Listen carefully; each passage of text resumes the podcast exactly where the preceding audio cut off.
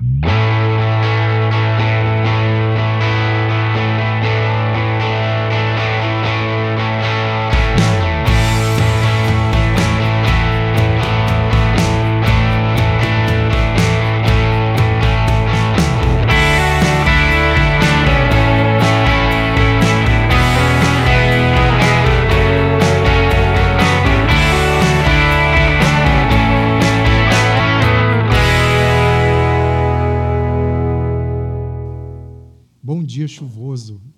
dia 31, para vocês. E para você que está acompanhando pela internet também. Meu nome é Sauro, sou um dos pastores aqui da chácara, pastor adjunto aqui da chácara, e ah, refletindo ao longo da liturgia sobre o meu ano de 2017, o ano da chácara em 2017, e talvez você refletindo sobre o seu ano de 2017 está ficando para trás. Eu sei que é simbólico, é um ciclo que nós inventamos, mas ciclos são bons bons para pensarmos no que se passou, renovarmos os sonhos. E na liturgia, enquanto a gente cantava ali, eu fui anotando algumas coisas que falaram meu coração. Nós começamos lendo Jeremias 29, que afirma que Deus tem planos para fazer o bem e não ao mal, e não o mal a você ele tem planos de reunir o seu povo, reunir a família. Aí a gente avançou cantando assim. Eu não vou cantar para não roubar a estrela do Pedro, tá? Só por isso. Tu sabe de todas as coisas, sabe do meu amor por ti. Foi o que nós cantamos. Né?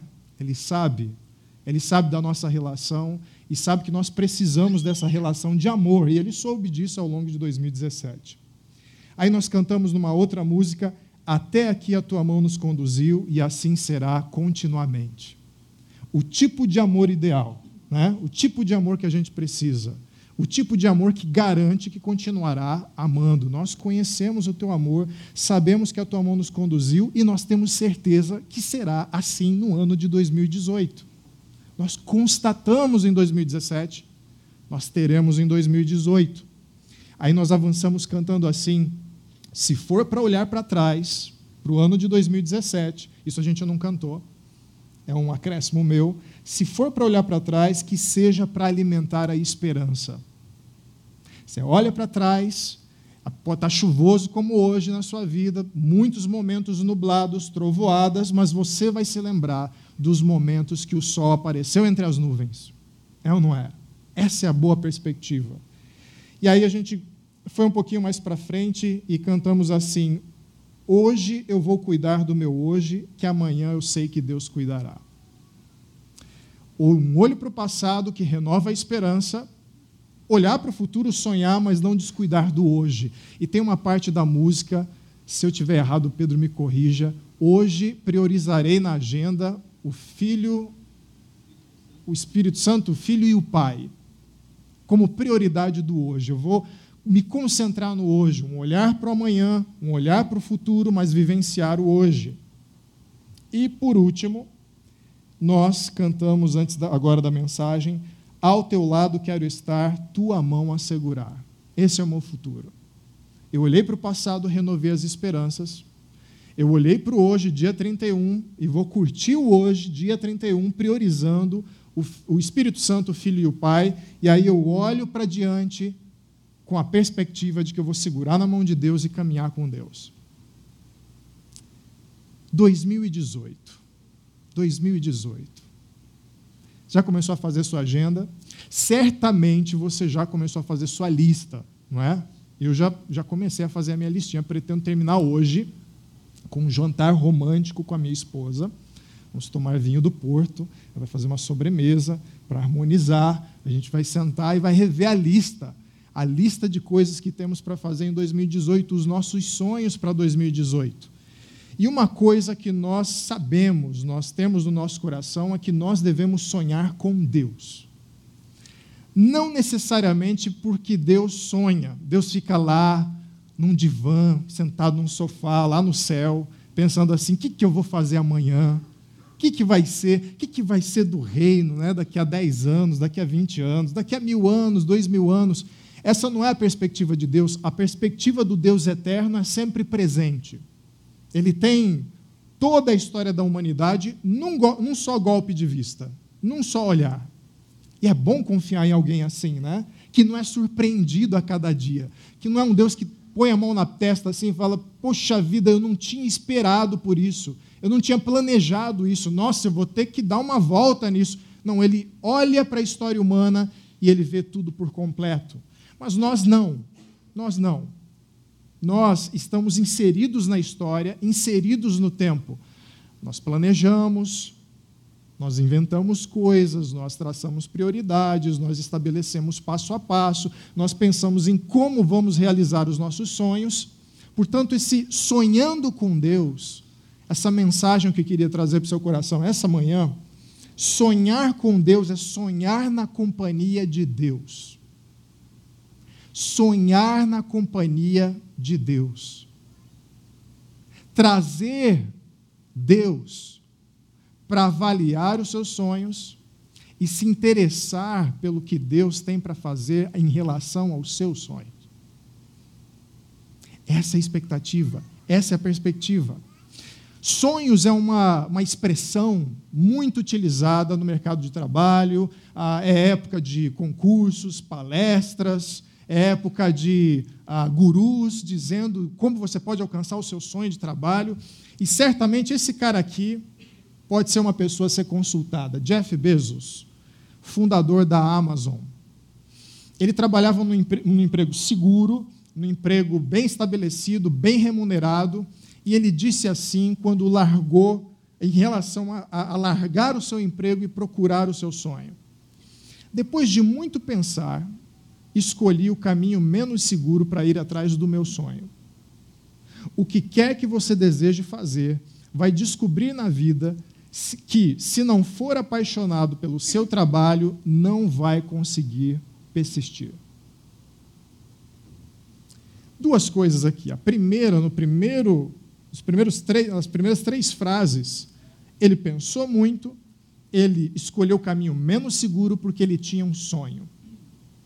Mas o que eu quero destacar verdadeiramente é que ele diz assim: se não for apaixonado pelo seu trabalho, não vai conseguir persistir.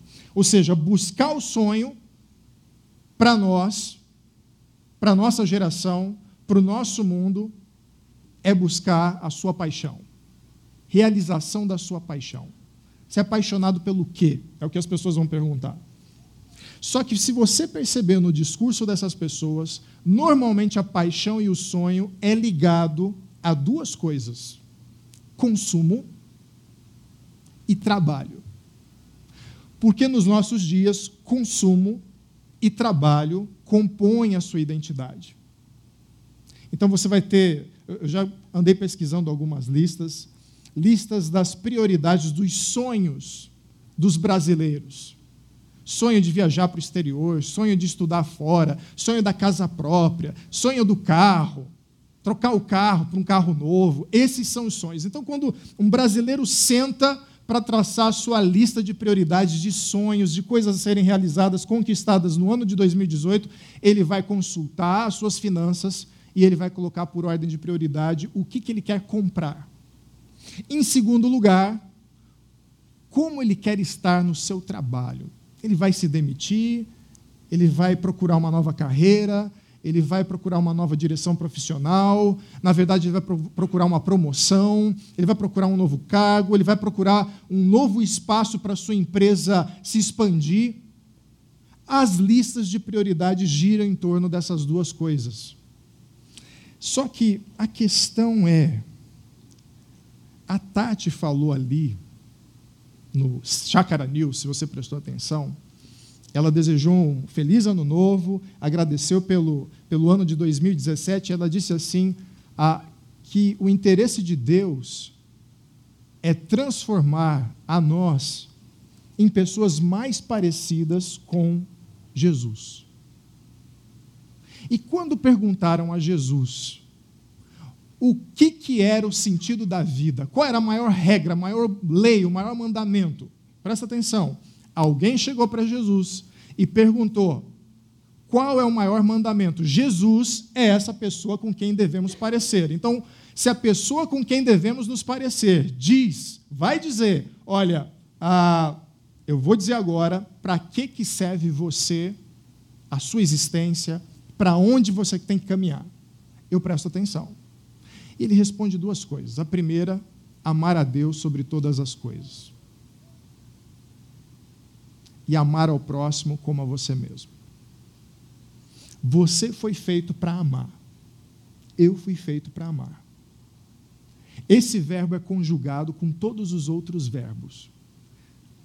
Você trabalha por amor a Deus. Você forma família por amor a Deus. Você estabelece planos e sonhos por amor a Deus. E nas suas relações, debaixo da relação com Deus, você estabelece conexões de amor com o outro também. Você foi feito para amar a Deus e amar ao próximo. Ou seja, pelo que você tem que ser realmente apaixonado em 2018 para orientar os seus sonhos. Apesar de concordar com Jeff Bezos acerca do campo profissional, ah, esse não é o alvo principal. Você não é o seu trabalho. Você não é o que você consome. E a maior prova disso, sabe qual é? Se você não alcançar o sucesso profissional que você almeja, o que vai ser de você? 2017 você foi menos gente, você foi menos ser humano, você teve menos dignidade porque você foi golpeado pela crise financeira? Ou porque você não conseguiu a promoção? Ou porque você não é grandemente reconhecido no seu ramo de trabalho? porque você não conseguiu comprar o carro que você queria, porque você não conseguiu reformar o apartamento, você é menos gente, você é menos digno. Se a sua paixão estiver nessas duas coisas, é assim que você vai se sentir. Deus, 2017 meus sonhos não se cumpriram. Não tive o trabalho que eu queria, não tive o estudo que eu queria, não consumi o que eu queria. A resposta de Deus é bem simples. Desapaixone-se dessas coisas e se apaixone por Deus. Se apaixone por Deus. Eu gosto muito de uma imagem que eu ouvi do Gorin, Michael Gorin. Eu participei de uma palestra dele, de um curso dele, e ele falou uma imagem, descreveu uma imagem que eu nunca mais esqueci. Isso fica na minha cabeça, isso contagiou meu coração. Isso tem assim reformulado a minha forma de ver as coisas. Ele disse que o reino de Deus, aqui, nesse mundo como nós o conhecemos, antes do retorno de Jesus, que vai restaurar todas as coisas, ele é como uma casa. Imagina que você está dentro de uma casa fechada, escura, você não enxerga direito, e você abre as janelas. Você abre uma janela invade aquela luz assim no ambiente, no recinto. Talvez ela não ilumine todo o recinto, mas ela dá a visão para fora da casa. E talvez você veja isso simbolicamente: montanhas, pinheiros, picos é, nevados, campos verdejantes. E ele diz assim: essa é a imagem do reino. Toda vez que Deus age miraculosamente na sua vida, Assim deve ter acontecido em 2017. Toda vez que a igreja é igreja, toda vez que os discípulos agem como discípulos, toda vez que o amor de Deus é claro na vida das pessoas, através de atitudes, através de planos, realizações, toda vez que fica evidente a vontade de Deus, o governo de Deus, você está abrindo uma janela para o reino de Deus. Aí você vai num outro canto da casa, abre outra janela e você vê uma outra porção. Você vai para outro canto da casa, você abre a janela, você vê uma outra porção do reino. Mas sempre é uma imagem que é um aperitivo da imagem lá fora. Um dia você estará fora da casa e aí você vai ver a imagem total, a imagem completa. Mas até lá, eu diria que sonhar com Deus é sonhar com o reino. Sonhar com Deus é sonhar em abrir janelas para o reino de Deus. Se deixar iluminar pela luz do reino, e permitir que outras pessoas vejam como é o reino de amor de Deus. Vamos deixar isso mais claro. Se você vai planejar os seus sonhos, pegando a sua lista ali, ah, e aí eu convidaria você a fazer uma coisa. Eu não sei quantos aqui já começaram a listinha de prioridades para 2018, mas eu queria que você pensasse em uma delas. Ok? Pega uma só. Provavelmente vai saltar a mais importante, não é? Guarda ela aí em forma de frase. Ah, o meu sonho para 2018 é estudar fora do país. Nossa, essa é a minha grande meta em 2018. Se isso é o que saltou na sua cabeça, grava isso ali. Vamos colocar nessa manhã à prova, a dar algumas ferramentas de como você pode colocar à prova os sonhos que você tem para 2018, para a sua vida e para a vida das pessoas que te rodeiam. Provérbios 16, de 1 a 9, nós vamos começar vendo do 1 ao 3, vai nos ajudar nessa tarefa. Então, a primeira coisa é, Provérbios 16, 1 a 3, mostra um princípio. Diz assim: Ao homem pertencem os planos do coração, mas do Senhor vem a resposta da língua. Após esse princípio, ele tem uma razão de ser. Todos os caminhos do homem lhe parecem puros, mas o Senhor avalia o espírito. E, finalmente, uma prática. Por causa dessas duas coisas, desse princípio e da razão de ser dele, a sua prática é consagre ao Senhor tudo o que você faz e os seus planos serão bem-sucedidos. Gravou essa última parte? Bem-sucedido. Você vai ter sucesso. Ok, vamos parte a parte. Provérbios, ah, vários deles, aliás, estão escritos numa forma poética chamada paralelismo. Então, eles cruzam versículos comparando uma frase a outra. E isso no hebraico tem um efeito poético de ritmo, não de rima. Se pegar o hebraico, não vai rimar, mas se você pegar a métrica do paralelismo, você vai ter uma poesia. Você tem aí o cruzamento da primeira, da, da primeira frase com a terceira frase. Ao homem pertencem os planos do coração. Todos os caminhos do homem lhe parecem puros. O Provérbios ele vai focar no que o homem tem que fazer. No princípio que se estabelece voltado para o homem, para a mulher.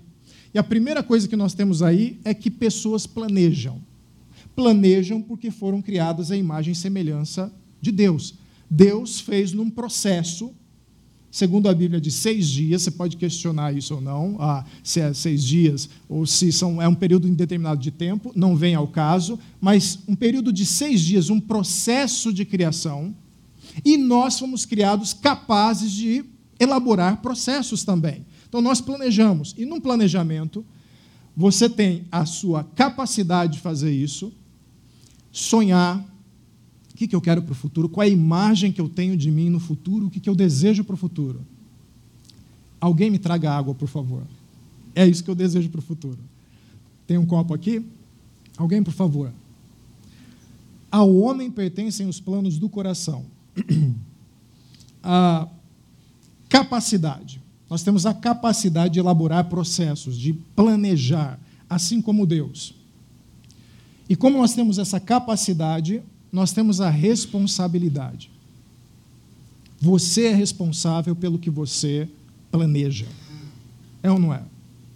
Um exemplo bem drástico: Hitler. Hitler tinha um sonho, supremacia da raça ariana, a, a, a grosso modo, digamos assim. Ele colocou, ele fez um planejamento para concluir esse sonho. Muito obrigado, você realizou o meu sonho agora.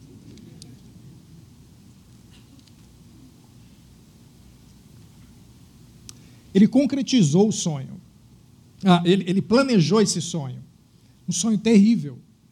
E que levou ele a um processo de a, separar pessoas, a, agredir, invadir países, levantar campos de concentração. Isso tudo foi o processo. Ele conseguiu realizar esse sonho da supremacia da raça ariana? Não. Mas ele planejou. E ele e os seus tenentes, ele no caso se suicidou, mas os seus comandados, foram julgados por causa desse sonho, porque eles eram responsáveis pelo sonho e pela concretização dele. Para um, colocar um exemplo assim bem drástico, bem radical. Ok, qual é o problema em relação a nós que somos capazes de sonhar e planejar os nossos sonhos? Primeiro, a direção da nossa habilidade de sonhar e planejar. E segundo, a avaliação da direção que nós costumamos dar ao que nós sonhamos e planejamos. Como assim? Você vai ver que a fonte das motivações, segundo o primeiro versículo, é o coração. Aí está um problema. Qual é o problema? Porque para o homem que é orientado pelo coração, ele tem um julgamento comprometido dos seus sonhos e do seu planejamento. Sempre dá puro. Então ele vai olhar assim para o seu sonho, ele vai olhar porque ele está planejando em qualquer campo da vida, ele vai pensar assim: hum, faz sentido, convém, é lícito, é justificável e é bom. Essa é a avaliação. É uma balança viciada ela sempre pende para o mesmo lado. Você pode ver quando você vai conversar com uma pessoa, frequentemente, se você questiona o sonho dela o planejamento dela, qual é a primeira reação? Você aí que tem familiares, final de ano aquelas conversas durante a festa, e aí, o que você está planejando? Ah, estou planejando fazer um grande financiamento. Você tem dinheiro? Não. Mas assim, ah, eu acho que eu acho que é bom, né? Está na hora de comprar uma casa, está na hora. Está um momento exato, ó, está perfeito de comprar uma casa agora, perfeito de fazer financiamento. Eu olhei assim para o nosso país e pensei, tá aí, é um ano para fazer financiamento 2018. Aí você olha para ela, ah, olha, você já pensou que talvez não seja o momento, você não quer guardar mais um pouquinho? Vai vir eleição, ah, você tem que ver como é que está o mercado, financiamento agora, dívida agora. Não, assim, se você, se o que você está querendo dizer é que eu e a minha família não podemos ter uma casa, então, ah, sim, eu posso não fazer o financiamento. Olha, mas a minha casa está detonada, tem rachadura, o encanamento está vazando, ah, tá, fede, é uma casa antiga, eu preciso de uma casa nova. Olha como vai ser uma casa nova, muito boa. O Juninho, Juninho vai ter quintal para brincar. Nossa, a Aninha vai adorar o quarto novo. Vai ser muito. Os motivos vão aparecendo para quê? Para legitimar os nossos sonhos e os nossos planos.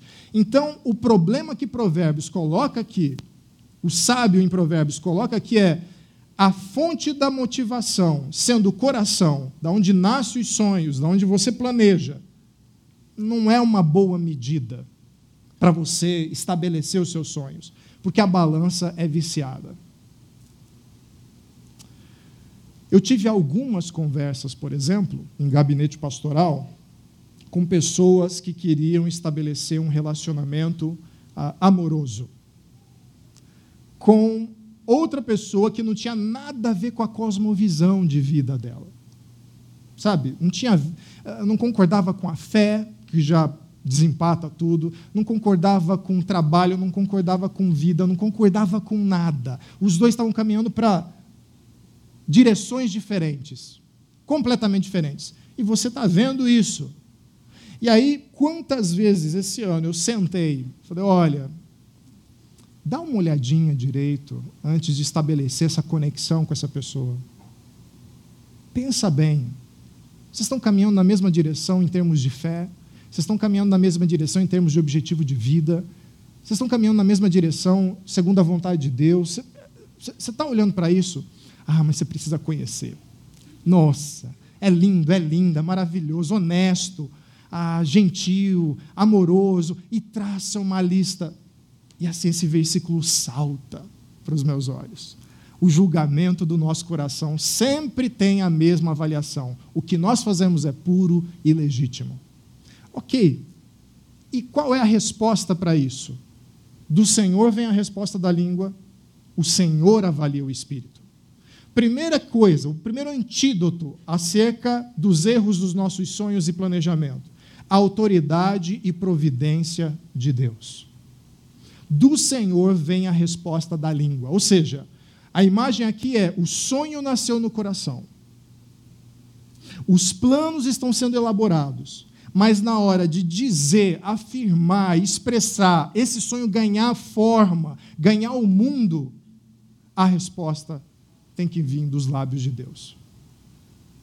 A resposta tem que vir dos lábios de Deus. Ou seja, eu submeto a autoridade de Deus e a providência de Deus. Providência é Deus não vai te deixar na mão. Em teologia popular é isso. Deus não vai te deixar na, na mão. Ele vai prover tudo que é necessário, tudo que é necessário para a sua vida, em todas as áreas, inclusive na elaboração dos seus sonhos e na elaboração do planejamento dos seus sonhos. Submeta a autoridade e confie na providência. Esse é o princípio. E aí, fazendo isso, você vai ter acesso ao discernimento de Deus. Porque Deus tem o julgamento fiel das motivações. A imagem, novamente, é da balança. Se por um lado o nosso coração tem uma balança que pende sempre para a autojustificação, Deus tem uma avaliação correta de nós. Correta. Eu chamo isso de arrumar o quarto da bagunça. Nos Estados Unidos seria do porão. Não sei se você tem porão em casa. Normalmente é o quarto da bagunça. Um quarto onde você coloca as coisas ali e vai enchendo, acumulando dentro da sua casa tudo, tudo. Abajur que alguém deu, mas é brega e você não usa, mas você colocou lá.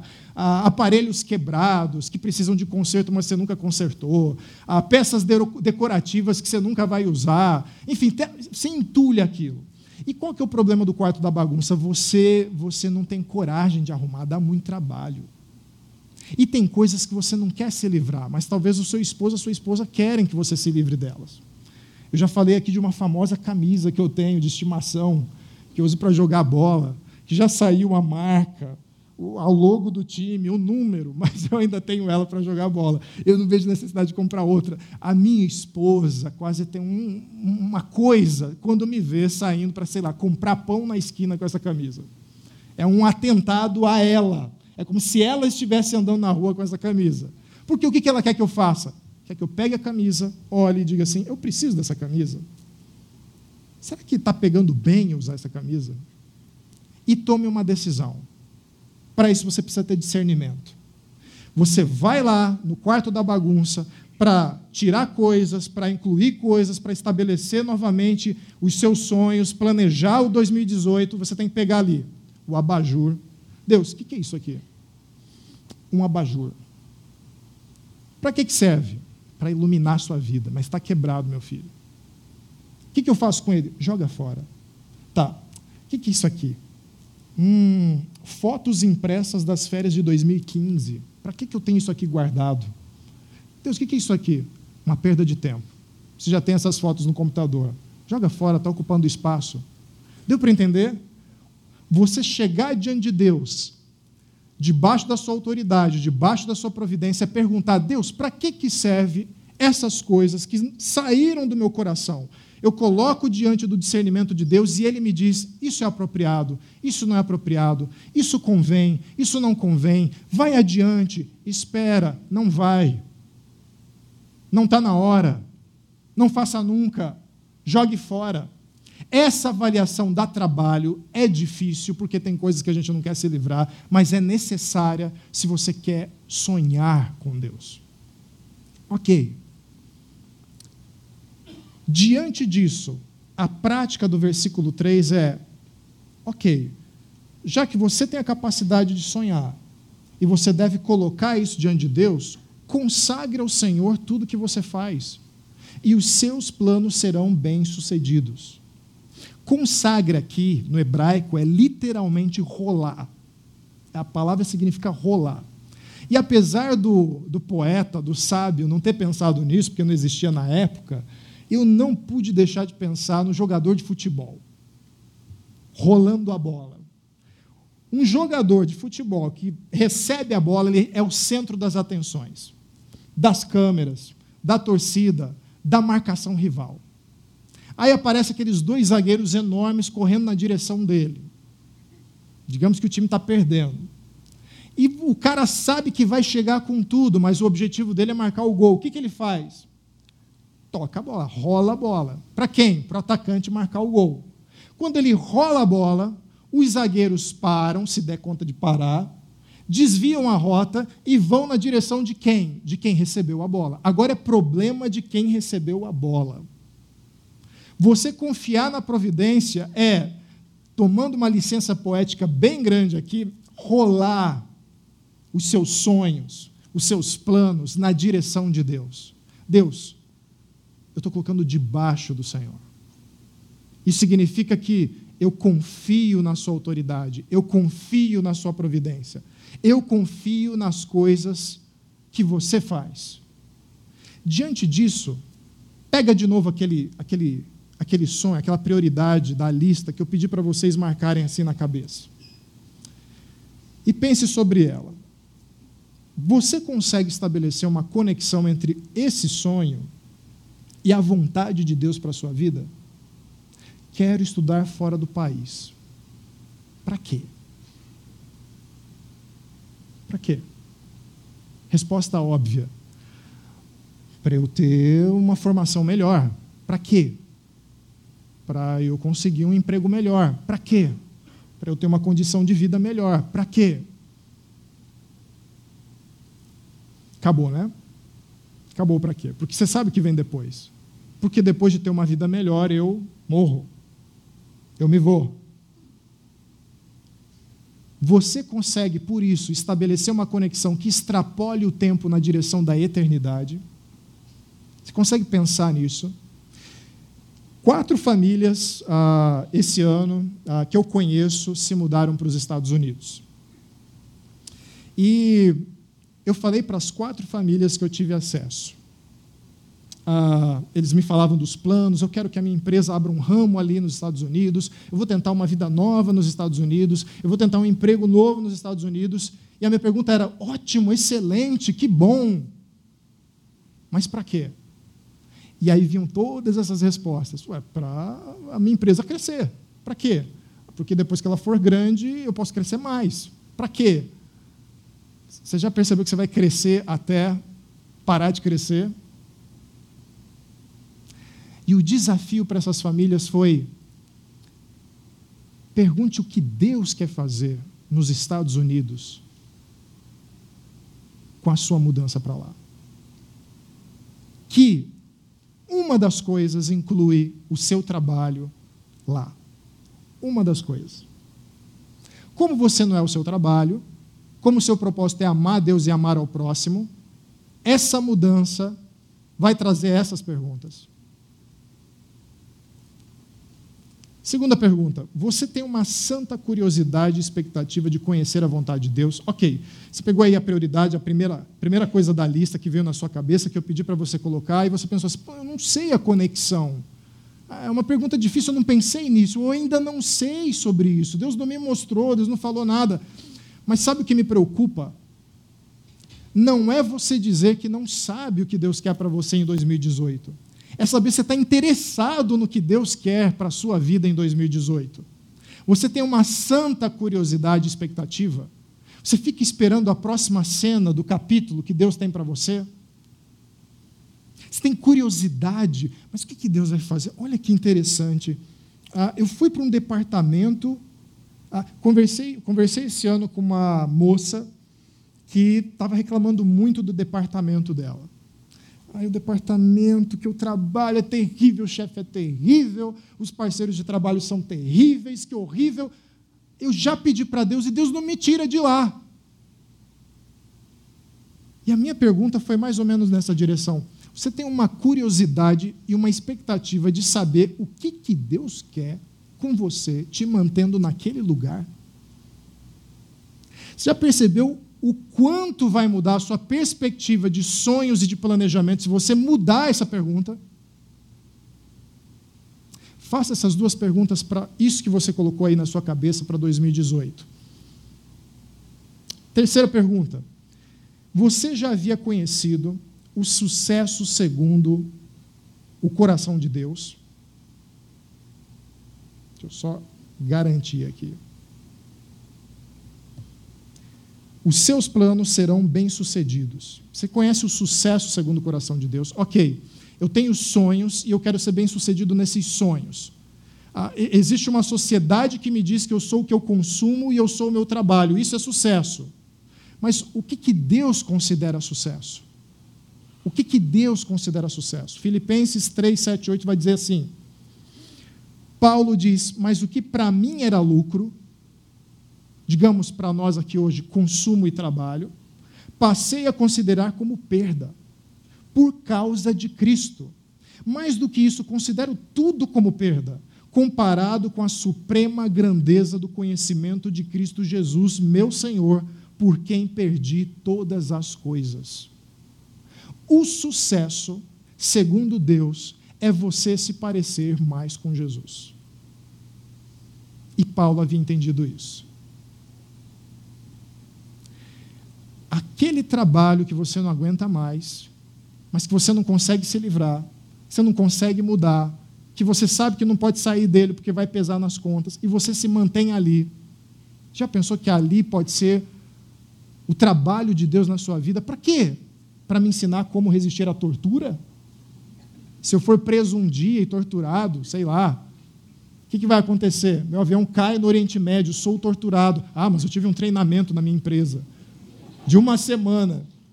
Não, não é isso. Por exemplo, num ambiente difícil, você aprende a perdoar, você aprende a ter paciência, você aprende a ter domínio próprio, você é provocado e você aprende a não responder, você, você aprende a servir, mesmo quando você não gosta da pessoa, quando você não tem afinidade. Isso é o quê? Se tornar uma pessoa melhor. E uma pessoa melhor na Bíblia é se parecer com Cristo. Então, talvez, você olhando para 2017, você pense assim: não foi um sucesso arrebatador. Depende da perspectiva. Talvez foi. Talvez você é menos impulsivo em 2000, no final de 2017. Talvez você é mais paciente, você aprendeu a aproveitar as alegrias da vida.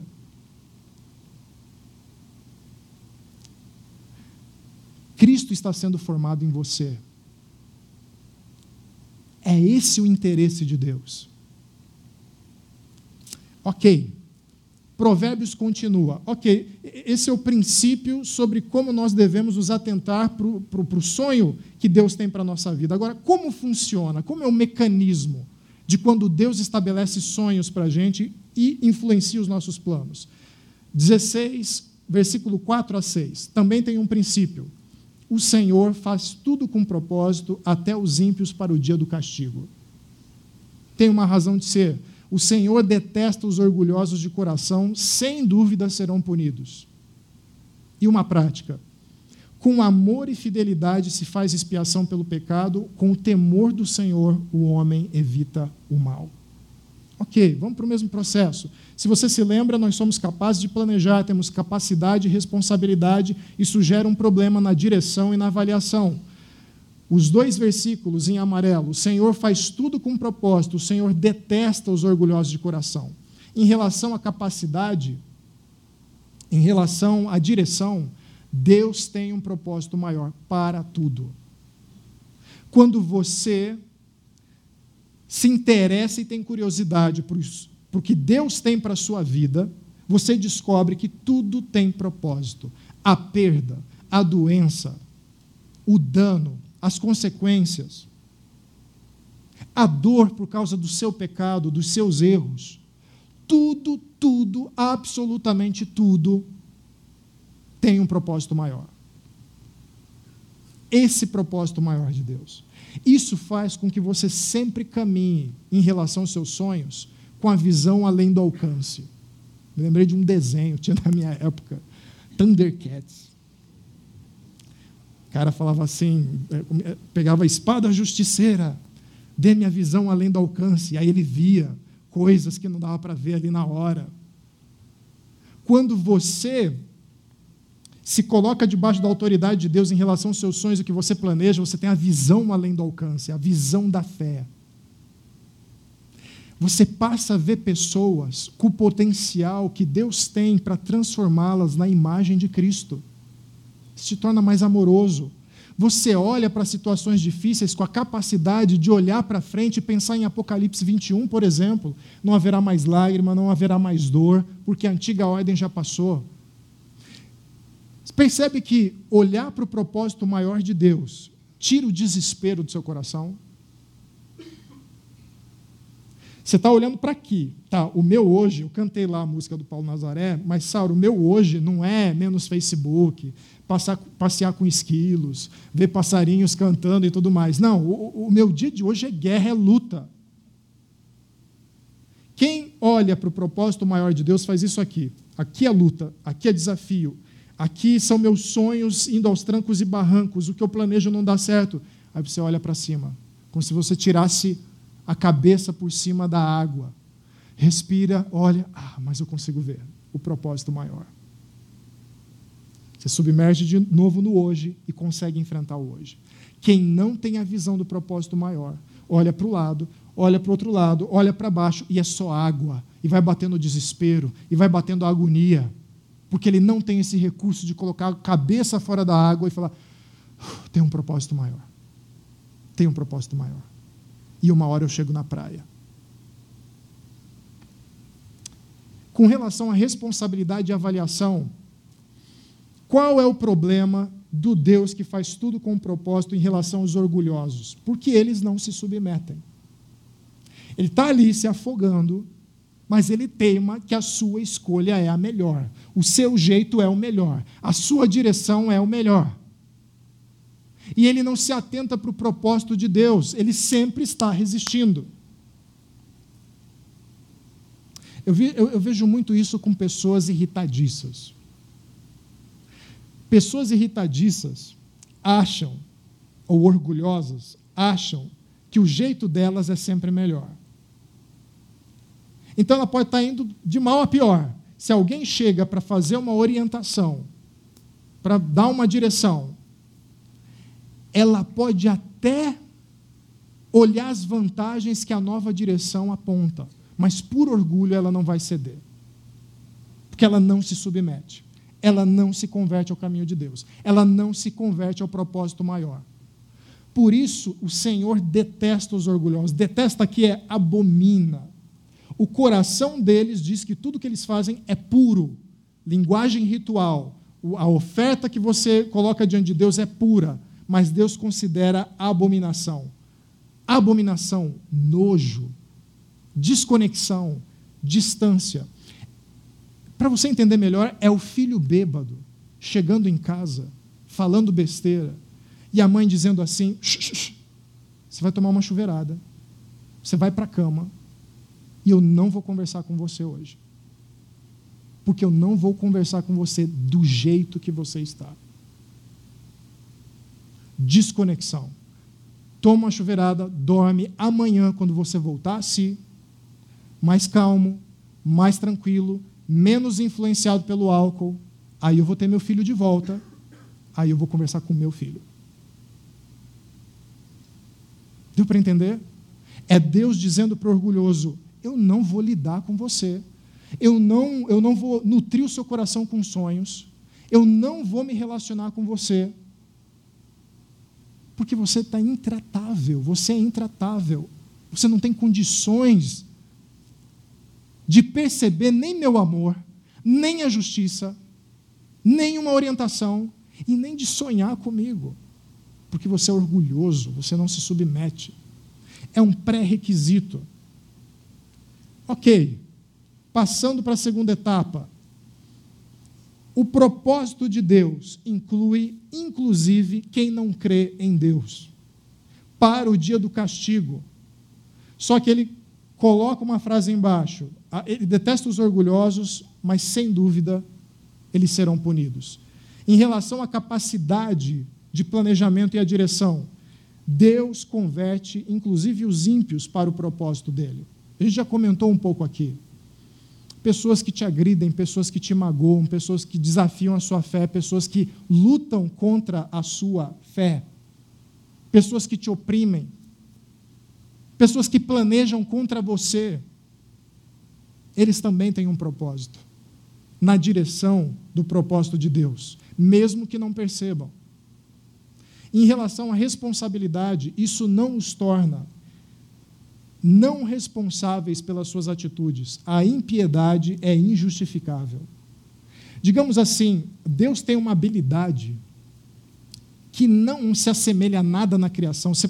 É difícil de entender porque às vezes a gente olha para os lados tentando procurar aqui. Não, isso é só Deus que consegue fazer. Deus consegue, digamos que você jogue squash com Deus. O objetivo do squash é não deixar a bolinha cair, né? Você é um péssimo jogador. Deus é o melhor jogador de squash que existe. Aí ele manda a bolinha para você, perfeita, dando curva, fazendo volta. Chega para você, você bate na bolinha igual a sua cara. A bolinha vai lá na direção do mar, que normalmente joga na praia, né? Vai lá na direção do mar. Ou seja, uma bolinha que, que qualquer ser humano seria incapaz de contorná-la para corrigir a trajetória. Deus aparece em cima do mar, bate na bolinha de volta e manda de volta para você. Ele corrige. Não o fato de você ser um mau jogador de squash, isso vai continuar sendo fato. Você é responsável por aquela péssima raquetada mas você não frustra os planos de Deus por agir contra Deus. Isso só Ele consegue fazer. Então, você pode agir contra Deus lá na frente, o mundo, segundo a Bíblia, vai se surpreender quando ele se revelar a todas as nações e for considerado o único Deus. Por outro lado, quem não se submeteu através de Jesus na direção dele vai ser considerado responsável. Eu corrigi a bolinha, ah, ótimo, né? Você viu? Você viu como eu mandei errado para Deus corrigir? Não, não. Você continua sendo um péssimo jogador.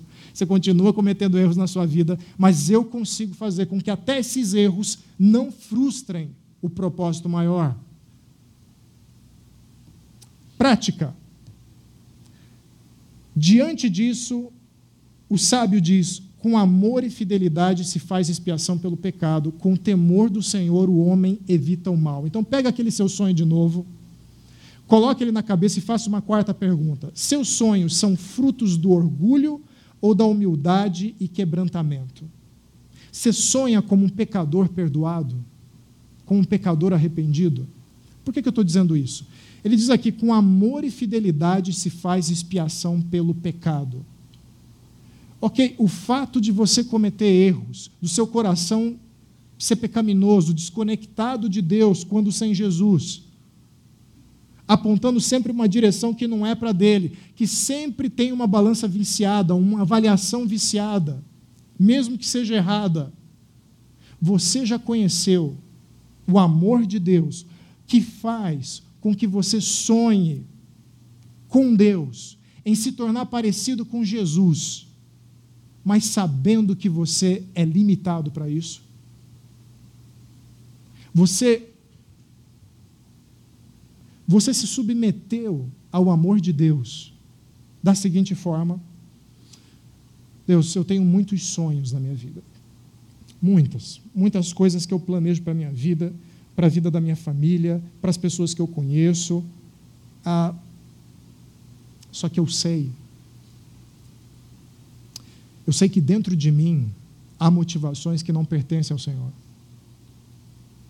Então eu coloco os meus sonhos debaixo da sua autoridade, para que você coloque uma tarja, se é lícito, se é lícito, se não é lícito, se convém ou não convém.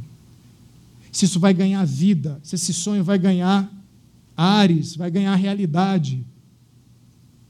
Não para que eu seja exaltado, mas para que o Senhor seja exaltado e uma janela para o reino seja aberta diante de mim, diante das pessoas. Porque se eu pensar só nos meus sonhos, só no meu coração, não vai sair coisa boa. Mas porque o Senhor me perdoa através de Jesus, porque eu posso ter acesso à tua misericórdia, ao teu perdão. Deus, eu quero me aperfeiçoar em te amar. Eu quero me aperfeiçoar em ser, ser-te fiel. Você sonha com esse pensamento? Você sonha abrindo mão dos seus sonhos de grandeza e deixando Deus reformá-los para o sonho de um pecador arrependido?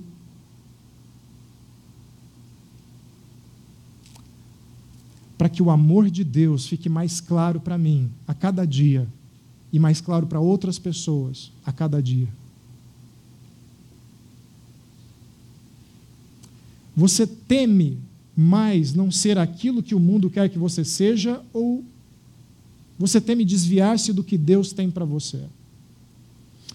Com o temor do Senhor, o homem evita o mal. Quem sonha como um pecador arrependido, que busca o amor e a fidelidade, na direção do plano de Deus de te transformar à semelhança de Jesus, quem pensa nisso teme mais desviar-se desse sonho, de se parecer com Cristo, do que desviar-se do sonho do consumo, do trabalho, da relevância, do nome, da exaltação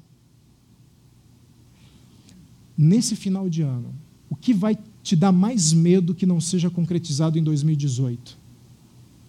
Que no final de 2018 alguém chegue para você e diga assim: Olha, estou impressionado, hein? Eu nem sei por que, que você se chama de crente. Eu não sei por que, você vai na chácara primavera. A sua conduta, o seu jeito, o seu orgulho, a sua vaidade. O que, que você vai pensar? Ah, mas pelo menos eu troquei de carro tem um carro zero quilômetro. Já viu? Aqui, ó. O que, que vai te dar mais medo? Não crescer na direção de Jesus ou não crescer na direção de finanças mais poupudas, de uma conta bancária mais poupuda, de um nome mais conhecido? Coloca isso diante de Deus. Coloca esse sonho que você colocou na sua cabeça diante de Deus. Por último, vivendo o sonho, versículos 7 a 9. Aqui a gente começa com uma razão. Vocês vão ver daqui a pouco por quê. Quando os caminhos de um homem são agradáveis ao Senhor, ele faz que até os seus inimigos vivam em paz com ele. E aí ele sugere uma prática. É melhor ter pouco com retidão do que muito com a injustiça. Por que tudo isso? E ele vai fechar uma moldura. Vocês lembram como começou? Você pode fazer planos, o seu coração pode fazer planos, mas a resposta vem da língua, vem de Deus. E aí ele fecha a moldura. Ele fecha com, repetindo o princípio de uma forma um pouco diferente. Em seu coração o homem planeja o seu caminho, mas o Senhor determina os seus passos. Ok, vamos lá.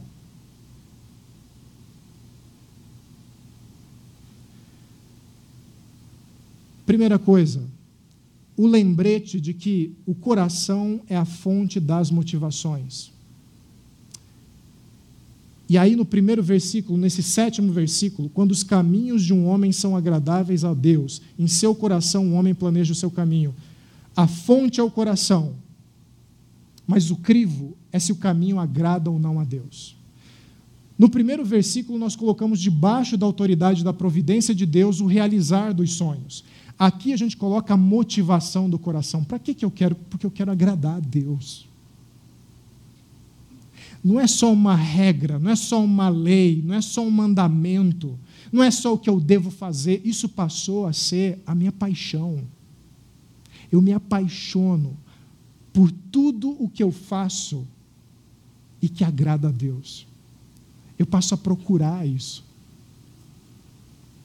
Casal no começo de namoro. Como é que é? Você quer agradar o outro o tempo todo. Quer arrancar um sorriso. Você quer deixar a pessoa vermelha, corada de vergonha, tímida. Você quer servir. Está atento aos detalhes. Atento às necessidades. Atento aos perigos. Talvez você possa ajudar em alguma coisa. É uma. Antigamente tinha aquelas cenas clássicas, né? o cara joga, uma, o próprio casaco né, na poça de água, abraça no frio. Ela faz um elogio, homens adoram elogios, reais. Se a Dani falar para mim como você é forte, né? como ela quer me agradar, ela tenta ir pelo caminho, o caminho do meu coração. A motivação é agradar a Deus. Ok. Pegando os últimos dois versículos, ele faz até que até os seus inimigos vivam em paz com ele, mas o Senhor determina os seus passos. Novamente, em relação à capacidade e à direção, à autoridade e providência de Deus, mas o Senhor determina os seus passos. Em relação às responsabilidades e à motivação, impacto nas relações. Ele faz que até os seus inimigos vivam em paz com ele. Quando você começa a sonhar em abrir janelas para a direção do reino de Deus, reino de amor, reino de justiça, isso não passa desapercebido, nem para os inimigos. E a sua expectativa em relação a todo aquele que não pensa como você, com a cabeça do reino, com as ideias do reino, com o sonho do reino, deve ser a expectativa de que haja um impacto positivo na vida deles. Muito na igreja é dito acerca de fazer boicote para determinada empresa, reunir os, os crentes da firma, da empresa, num grupinho, faz o grupinho do WhatsApp à parte, vai para um grupinho à parte, toma café só que aquele grupinho e nós consideramos o outro inimigo e nós tratamos o outro com as janelas fechadas para o reino. Ou seja, o inimigo é para ser atacado, o inimigo é para ser conquistado, o inimigo é para ser dominado. Aqui você tem a missão. Deus faz que até os seus inimigos vivam em paz com Ele. Os seus sonhos afetam você e afetam as suas relações e tem o potencial, quando vividos com Deus, de transformar essas relações. Havia uma mulher em Amparo, que é do Candomblé. eu comecei uma plantação de igreja lá na cidade de Amparo, e essa moça, já contei essa história, inclusive, lá.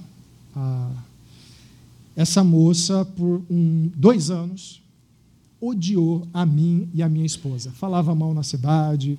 Quando via gente no centro da cidade, 70 mil habitantes, ah, mudava de calçada, olhava feio. Às vezes ia no culto e sentava na primeira fila só para ficar fazendo assim. e ria. Num contexto de uma igreja com 30 pessoas, era impossível de não ver. Então eu estava lá pregando, não, gente, e aí, Jesus, e a pessoa balançando a cabeça, fazendo caras e bocas. Por que isso? Porque o marido tinha se tornado membro da igreja. Toda semana eu tinha que ir fazer discipulado com esse marido na casa deles. Ele insistia que fosse lá. Não, vem aqui em casa, a gente come alguma coisa. E eu entrava naquela casa durante dois anos. E aquela pessoa me odiando, passava pela sala, conversava com o marido, não me cumprimentava, saía, bufava, reclamava. Próximo do final dos dois anos, eu pensei assim: Deus, eu vou parar.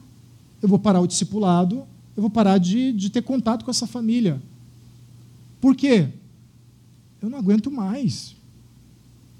Fala mal de mim, fala mal da minha esposa. O pessoal da igreja está comentando que ela fica espalhando um monte de coisa ruim sobre nós. Eu não quero mais, eu não aguento mais. E quando eu decidi, ou seja, eu sonhei com um cenário que não contemplava os relacionamentos, quando eu decidi, eu vou chegar para esse cara e vou falar que não dá para ser mais, pelo menos não dá para ser mais na casa dele. Eu fui ali ah, na casa dele, na sala de estar, sentei com ele, comecei o discipulado. Ela entra pela porta e diz assim: Sauro, eu posso, posso conversar com você? Pode, na frente do marido.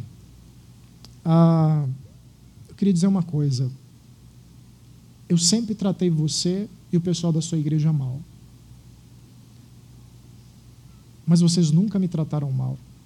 Eu sempre taquei pedra, segundo palavras dela, e vocês nunca me devolveram. Nunca fizeram nada contra mim.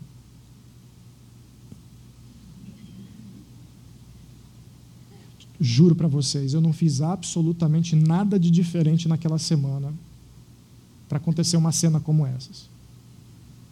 Posso te dar um abraço? Você me perdoa? Claro, claro. Levantei, dei um abraço nela, ela chorou, eu chorei, o marido chorou. Foi aquela cena, eu já estava satisfeito, porque eu sou muito pouco ambicioso. Eu deveria ter a ambição do reino. Mas Deus corrigiu isso, ele jogou a raquete ali no lugar certo. Falei, Nossa, que bom. Ele falou: Olha, eu posso conhecer mais desse Deus que você tem falado tanto?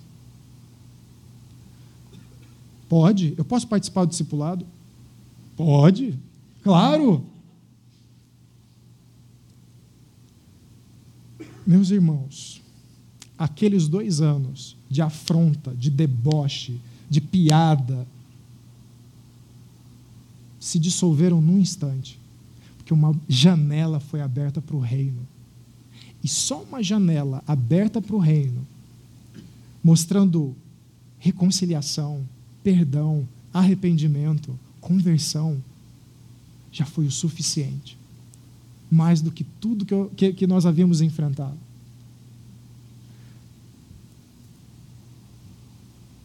E a sensação de quem vê isso acontecer é: Deus, eu quero ver mais disso. Nossa, realinha meus sonhos na tua direção. Eu quero ver mais isso acontecer. Eu quero ver mais isso acontecer. Quando você estiver sonhando, pensa na sua família. Inclui sempre a família, inclui sempre os amigos, inclui sempre, vamos resumir, o próximo. Vamos colocar numa categoria bem maior, a categoria que, que Jesus usou, o próximo. Olha para quem cruzar o seu caminho e tem expectativa de que através do seu sonho, do sonho que Deus vai, trabalhar na sua vida, as pessoas conheçam o reino e conheçam ao Deus do reino. Última parte.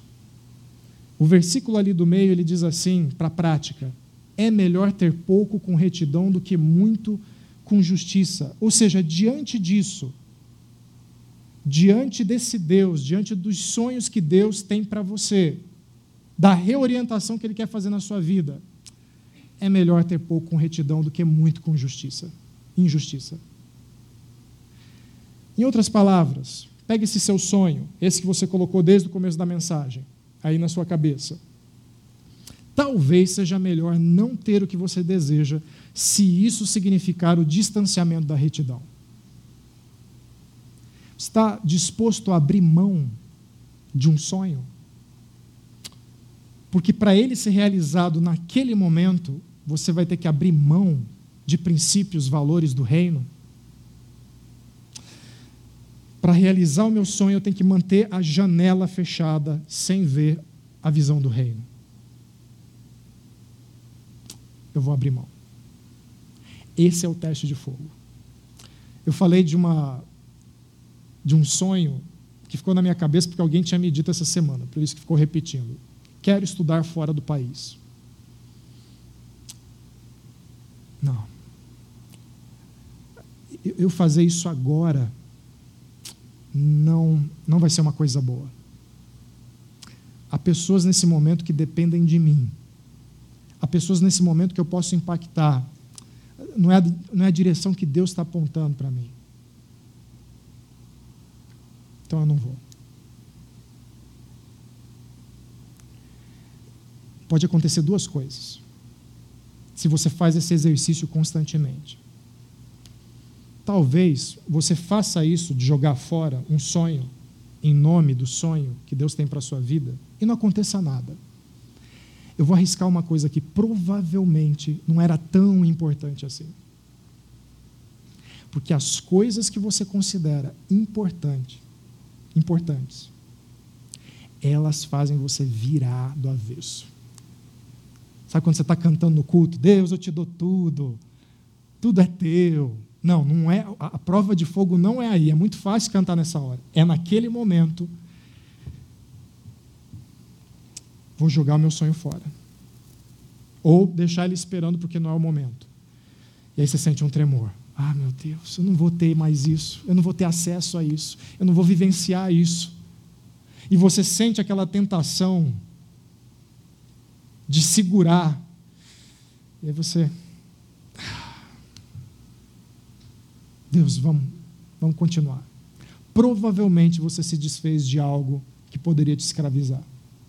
Provavelmente. E você fez muito bem feito em optar pelo sonho de Deus. Esse sonho que você pensou aí, essa prioridade,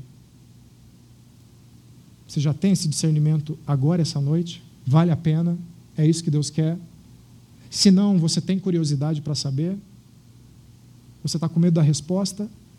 Se está com medo da resposta, está com medo por quê? De Deus pedir de volta esse sonho? Por último, última pergunta dessa manhã. Olhe para a sua lista de sonhos para 2018. Quais mudanças serão necessárias? Talvez não seja o fato de jogar fora. Talvez Deus quer que você vá estudar fora. E vai ser muito bom. Talvez Deus quer que você tome um passo adiante.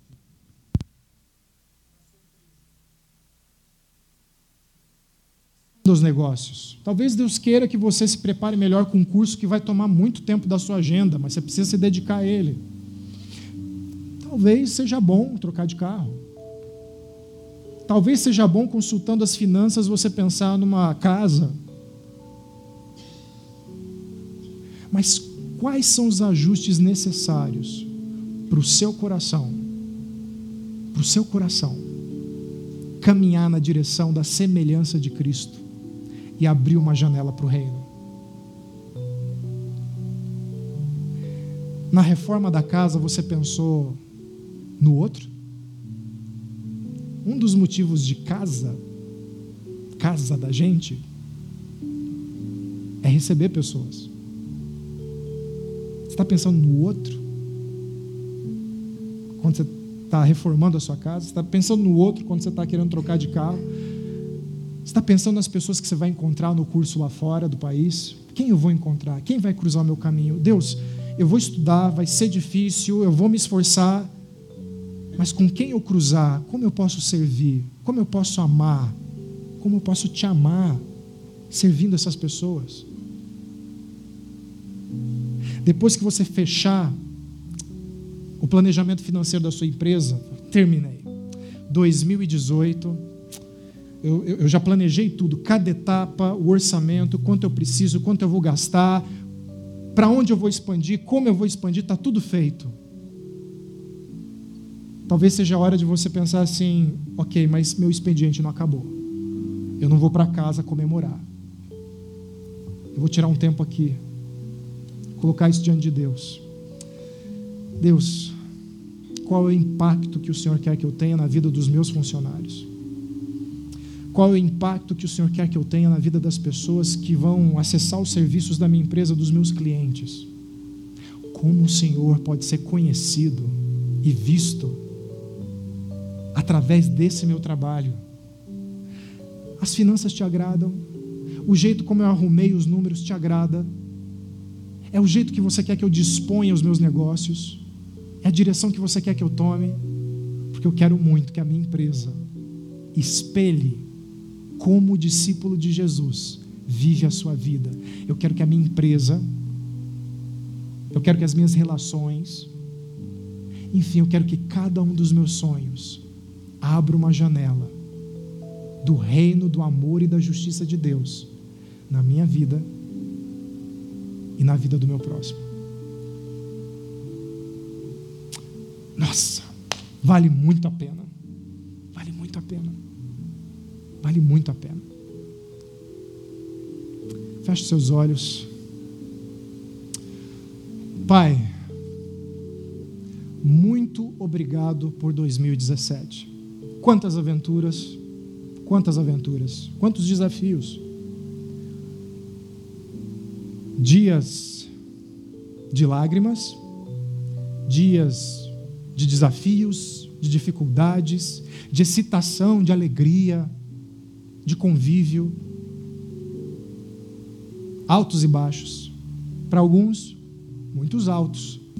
Foi uma cordilheira de altos para outros, um vale interminável, escuro e difícil. Alguns aqui podem afirmar O que eu sonhei, Pai, eu consegui, eu realizei. Até mais do que eu havia planejado. Talvez outros estejam com a sensação, Senhor, eu terminei agora com o dia 31 de 2017 com gosto amargo na boca. Gosto amargo na boca. Gosto de incapacidade, de frustração, de limitação. Gosto de que eu vou ser refém das privações, das necessidades, das frustrações para o resto da minha vida. Pai, abre a janela do teu reino e deixa a luz entrar. Não porque 2017 foi um desperdício na vida, mas ajuda-nos a ajustar o olhar. Se a culpa, o erro, guiou 2017, lembra-nos do que o teu versículo disse acerca, sobre, acerca da expiação do pecado. Conduz-nos, Senhor Deus, ao teu amor ao teu amor através de Jesus. Se por outro lado, Pai, foi o orgulho e a vaidade vazia que nos orientaram nos nossos sonhos em 2017.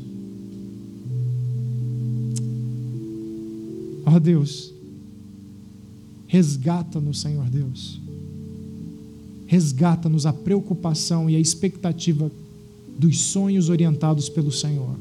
Resgata-nos a paixão de nos vermos parecidos com Jesus a cada dia. Diante disso, Pai, dá esse olhar para cada um aqui essa manhã. E eu tenho certeza, Senhor, certeza, que os dias de 2017 terão um outro significado. E os nossos sonhos para 2018 terão uma outra direção. Pai, ajuda-nos a sonhar com a eternidade e não com as coisas que têm prazo de validade. E serão todas confiscadas no dia da nossa morte. Faz assim, Pai, em nome do Senhor Jesus. Amém.